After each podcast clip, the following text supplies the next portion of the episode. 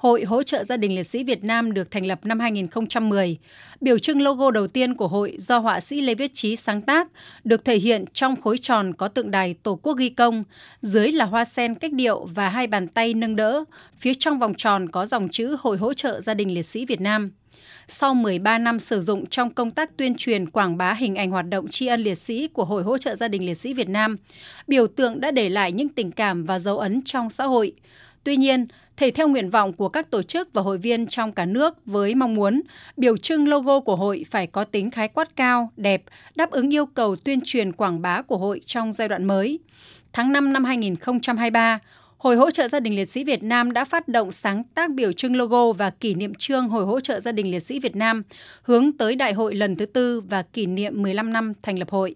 Sau 5 tháng với 3 đợt phát động sáng tác biểu trưng logo tại thành phố Hồ Chí Minh và Hà Nội, Hội hỗ trợ gia đình liệt sĩ Việt Nam đã nhận được 129 tác phẩm của 32 họa sĩ trong cả nước gửi về dự thi.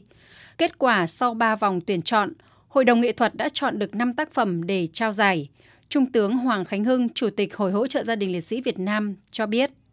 Bây giờ chúng tôi đã chọn ra được 5 cái biểu tượng, 5 cái tác phẩm. Thì trong 5 tác phẩm này thì một tác phẩm đạt giải nhất và 4 tác phẩm giải khuyến khích. Một cái điều đáng mừng thế này, các họa sĩ đều thấy tham gia sáng tác biểu tượng này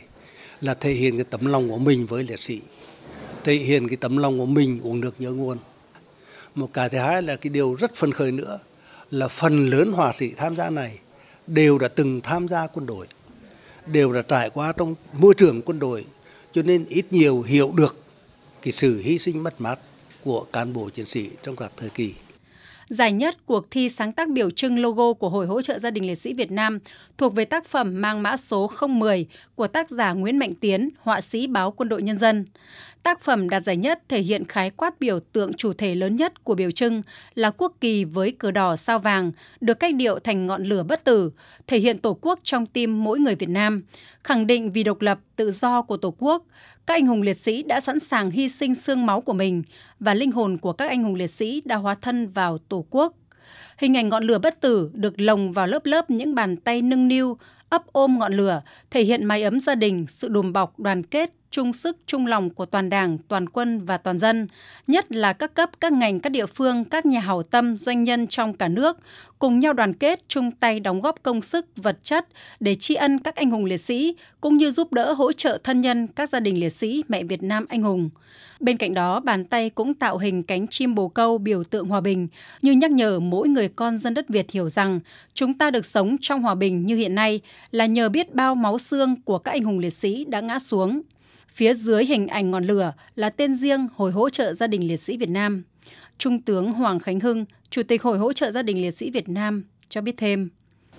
Cái điều mừng nhất, cái điều phấn khởi nhất, cái tác phẩm mà được giải nhất này đấy thì lại là một thường tá quân đội nhân dân Việt Nam và đồng chí này